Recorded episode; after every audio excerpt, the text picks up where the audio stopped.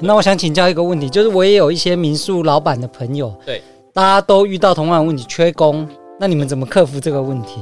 缺工的最，我们就是给高薪啊，就直直接给高薪嘛。我觉得这是一个正确的解法啦，因为其实你给给高薪，留住好人才，然后带给客户更好的体验，这样就会形成一个很正向的循环。对对对，没错。所以呃，这也是我我发现连锁的好处，就是第一个是我敢给高薪，那也很敢敢给高薪的原因是因为我我可以知道我的绩效是好的。欢迎来到艾克斯的财经世界，我会邀请来宾一起探讨股票和房地产。如果你觉得节目内容受用，请帮忙用 iPhone 手机按下右上角的追踪，这对我是很大的支持和鼓励。今天邀请到的来宾是许天亮，他应该算是同时兼具房地产以及创业这两个领域。那天亮跟大家打声招呼。嗨，各位听众朋友，大家好，我是初位旅宿的执行长许天亮。哎，初位旅宿，你们刚成立的时候是以什么样的商业模式在进行？呃，我可以简简单分享一下，就我我是从大三的时候就就想要创业。那我们那时候刚好是一群交大同学，我跟我 partner，然后我们去北京清华交换。对，然后我们在北京清华的时候就看到，那时候是看到，哎，陆客好像蛮喜欢来台湾的，所以我们就回来台湾的时候就，就想一开始就想要做线上跟线下。那我们说的梦想很很单纯，就是觉得哎，陆因为因为呃陆客非常的喜欢来台湾，然后我们在他们的历史课本里面都看到他们不断的介绍台湾这件事情。对，那我们就想一开始的商业模式是想要做一个线上的平台，然后来去吸引客人，然后把客人导流到线下的那个。的旅宿，所以我们那个时候就同时做了线上的平台，然后又做了线下旅宿。那时候做的是青年旅馆，第一家青年旅馆叫台北一九四九。然后后来就是发现，哇，原来做网站那么水那么深，对，就是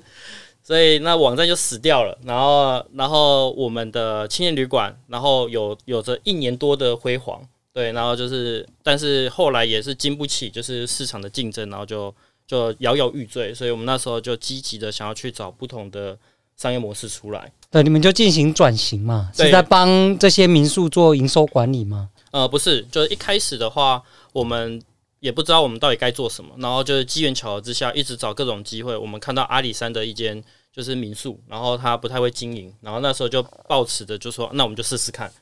所以那时候就那时候公司也没什么资源，就我我就上去当店长，然后就那边换棉被啊，然后换换换，然后换着换着换着，突然想到说，哎，就是我。我就是台湾的旅宿这一这一块，其实一直都遇到就是科技蛮落后这件事情。那是不是有一种可能性，是我我可以帮他们去创造更高的营收？所以我们就从这件事情去发展出第一个商业模式，就是去帮这些旅宿主人们去做呃，就是线上的营收管理服务。营收管理指的是说，诶，可能比较呃有库存比较多卖不出去的时候，你们就降价；但如果比较热门时段或抢手的时候，你们就是。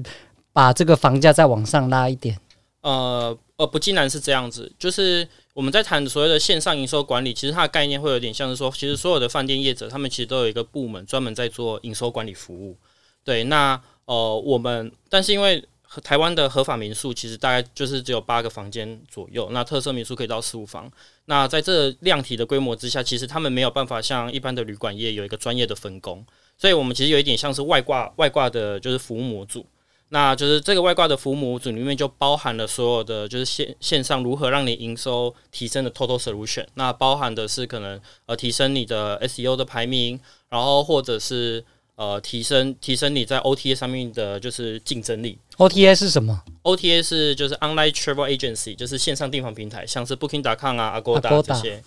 对，那就是做着做着，然后那个时候才开始去想想到说，诶，如何提高就是旅宿的。竞争力，对，那所以我们才开始诶、欸、深入的去研发，就是像是可能 AI 的定定价系统，然后去呃发去让所有的就是这间这间旅宿，然后它在什么样的情况下会具有最具竞争力的价格？对，因为大部分的大部分的旅宿业者，其实他们在谈这种降价减价都是靠经验。对，但是其实经验在饭店可以啦，因为饭店的饭量体规模很大嘛，所以你可以用 try and error 的方式去找到合理的价格。但是其实旅宿一天就是八个房间，然后它的库存是有时间限制的，所以你在什么时间内能够卖出最具价格竞争力的房间价格，其实是在就是像这种非标非标准住宿产业里面非常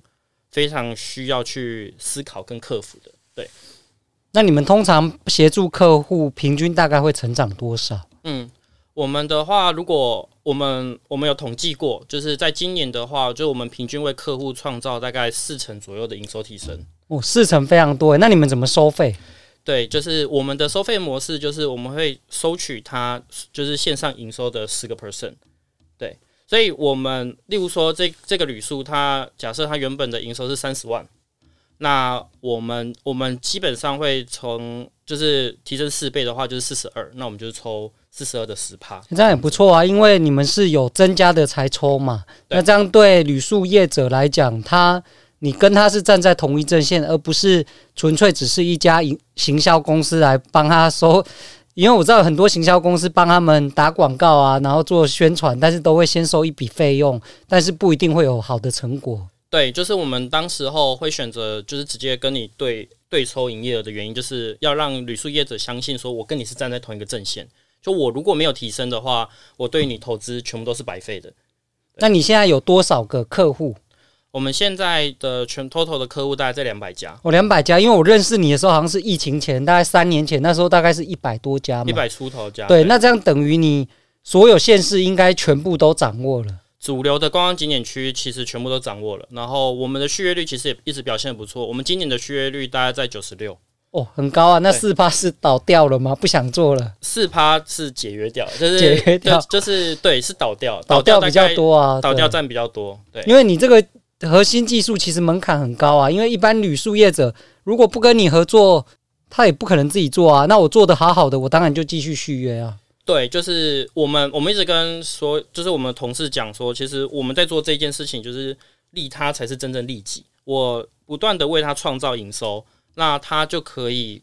有更多的呃资源，能够去提升他的住宿品品质，同时间。我们也就可以去对他收取更多的服务费，所以，我们这个呃商业模式的核心关键就是一定要不断的为他创造更多的营收。那所以呃，但是如果我要一直不断创造更多的营收，绝对不是只有在价格上面，因为价格价格的考量还是会跟着市场的竞争力去走。所以，我们就慢慢的走到了就是集体曝光这件事情。那集体曝光意思就是说，其实在呃不管是 Agoda 或者是 Booking.com 这这些订房平台。他们其实，在投放资源的时候，一定是会往房间量大的旅宿，因为他们的库存够多嘛。那所以说，我们我们的概念就是，诶，那你你可以对我投样投投一笔广告啊。那我是用一包全部集体对你曝光。那在这个集体曝光之下，那这些订房平台他就会愿意为为这些旅宿们，然后去创造更多的曝光，然后让他们可以被更多人看见。对，那就可以创造更高的营收。诶，那除了营收的定价协助之外，其他行销方面你们有提供哪怎么样的协助？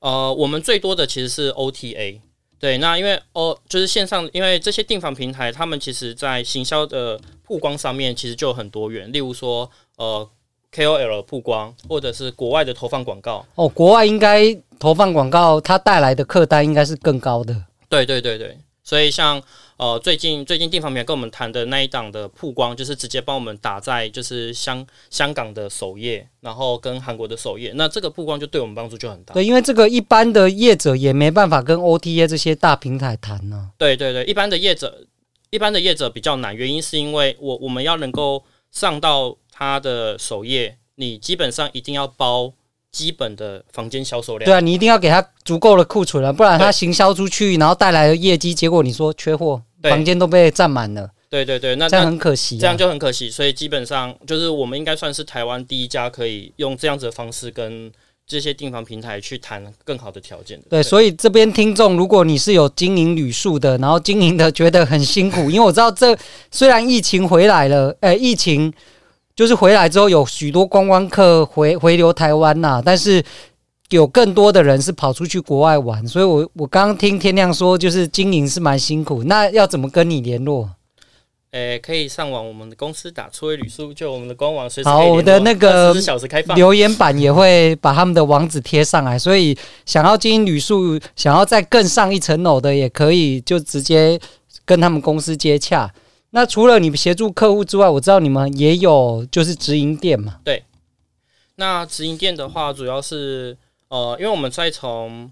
呃就是阿里山做的时候，其实我们就在同时发展呃就是线上的服务的时候，我们同时间也有在慢慢的去经营一些物件。那因为它的特性是可以让我们不断贴近消费者。然后可以让我们在更新就是线上的服务的时候，能够有更多的手法跟手段。对，那呃，真正在大力的去走这这些直营物件的时间是其实是在疫情。对，那因为疫情的话，呃，导疫情的那一段那两年很可怕，很辛苦啊，很很辛苦。我们营收大概掉了八成，对，然后活下来不容易。但但因为那个时候我们看到很多线上的客户其实都都都都撑不住了。所以，我们其实，在疫情的期间，就是有很多客户就撑不住，然后就没做。那但是，我们其实都知道，就是呃，疫情终究回归，然后旅客终究会出现。那我我觉得这些民宿如果就这样倒掉，很可惜，很可惜啊。对，所以我们在疫情的时候就就锁定了五个区域。对，我们其实就看疫情前，然后哪五个区域是是最最最可以执行的区域，就我们锁，所以我们锁定了。我们那时候看出了五个：澎湖、台东。台南、日月潭跟九份，对，那那这个五个区域是我们当时候认为说，如果疫后就是回归，那这些区域有两个是国外客人会一定会来的，有三个区域是台湾客人会优先去玩的，所以我们在那五个区域里面，我们锁定了三个区域，就是台南、台东跟澎湖，然后我们把我们我们就算了一下，我们能够。拼的那个金钱，这个全部下去，这样是几间呐？你这等于你是包租嘛？就跟你对对对，跟原本的旅宿的老板说，哎，我把你租下来，让我来经营，然后你就就是赚你的租金报酬。对对对对对，大概那两年的时间，我们前后开了大概十来家，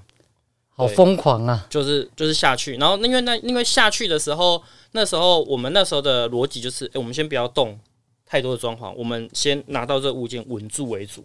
对，但然后我们我们我们先就付租金，然后同时间就是想办法继续撑，然后熬那个疫情。那那个时候的现金水位，我们那时候算完可以拼六个月，可以等可以留六个月。才六个月，这样有点少哎。对对对，但那个时候就年少轻狂嘛，就是我那时候认为六个月一定会回复。那那我觉得很幸运，就是那两年大概都三个月就结束了。呃，不，结束是什么结束？哦，六个月的话，我我的我的资金就会断掉，然后，然后三个月就赚钱了。然后，但是因为疫情，大概真正影响的时间大概在那两年，大概在三个多月。哦，所以是算是顺利的度过这一个疫情的时间。对对对对，所以我们在那两年的时间就开了蛮多家物件的。对，那那其实从这个从那那个直营的物件里面，其实我们学到蛮多。很有趣的事情就是，哦、呃，因为诶，其实我们在谈服务业的时候，很多人都会认为说，诶，服务业其实你就是要创造客制化的服务，就是因为我们我们的房间量少嘛，每一间房间量少，所以我们如何为旅客带来最最棒的体验，其实都一直是我们追求的。所以你会看到很多呃旅宿业，就是尤其是民宿，它每一间很多房间的装潢风格都会长得不一样，因为它吸引不同的客客人嘛，然后也会做很多细致的服务。但当你开到十几家的时候，不可能了。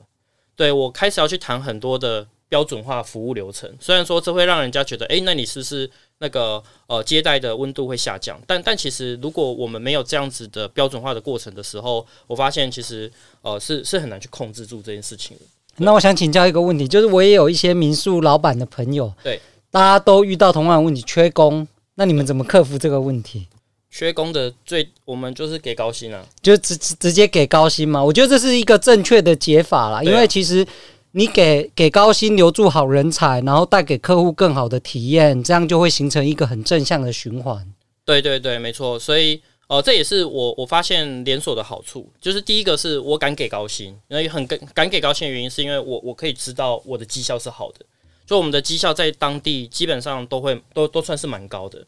那在给高薪的状态之下，就是我可以应付很大量的人。假设有人事流动，那那我其实就是跨馆的资源，其实都可以做得很好。但你单一家，你不可能多聘人。但我我我十来家、二十来家，我我我其实我会愿意多聘人去做厨干，然后厨干会让他们创造有有往上晋升的空间。那同时间，因为我们是很批量的状态，所以我们跟供应商之间的议价能力就会比一般的呃业者都还要来得好。所以在呃之就是在成本成本拿得比别人低的状态下，绩效别人好，我们就敢给高薪。对，那这边哎、那要怎么加入你们的这个体系？我就直接把房子承租给你们就好。诶、欸，可以啊。你们有什么样筛选的标准吗？呃，基本上我们筛选的状态之下，一定一定是会先看 location。那在 location 的状态之下，我们会我们自己内部有有其实有一个投报试算表单，那必须要经过我们的投报试算表单，我们认为说，哎、欸，这一间我们是确定是可以合作，我们才会合作。对，OK，所以那个经营的很辛苦的房东们，其实建议你们把这个营运呢交给专业的来处理，这样你就是会日子越做越轻松，不要开民宿，然后结果累把自己累死了。哎、欸，真的是这样，而且还会赔钱呢。对，我可以分享一下，就是我们在九份的一个房东，然后他其实经营他他经营旅宿，他经营他自己的物件已经经营二十年了。然后就是他在今年的时候，原本还很舍不得要放手跟我们合作，但他其实已经六十几岁了。然后我们就一直不断跟他说：“哎，其实我会帮你把你的房间照顾得很好，那你不用担心，你就好好去享受你的退休人生。”哇！我上我们上个月就看到他容光焕发，要去爬山，整个人精神变好，变健康。他对啊，因为因为他做的要死要活，拿到的报酬可能跟。就是我们给他的固定是差不多，那生活品质大幅的提升，还有健康啊。对对对对对，那那其实这件事情不断的在我们的房东里面去看见，因为因为其实台湾的旅宿是这样子，就是平均年纪其实越来越高。那你在主流观光景点区，其实接班不易，然后找人不易，所以其实这些呃经营十年以上的这些房东其实超多，然后其实他们陆陆续续都遇到接班问题。所以我们的服务其实某种程度上可以协助他们有一个好的接手接手机制出来。这样好，那就是真的房东要好好把握机会啊。好，那今天我们就到这边。那下一集呢，我会请天亮来分享他对于各地区，如果你要经营民宿，他的看法是什么？好啊，没问题。好，那就到这里喽，谢谢，拜拜。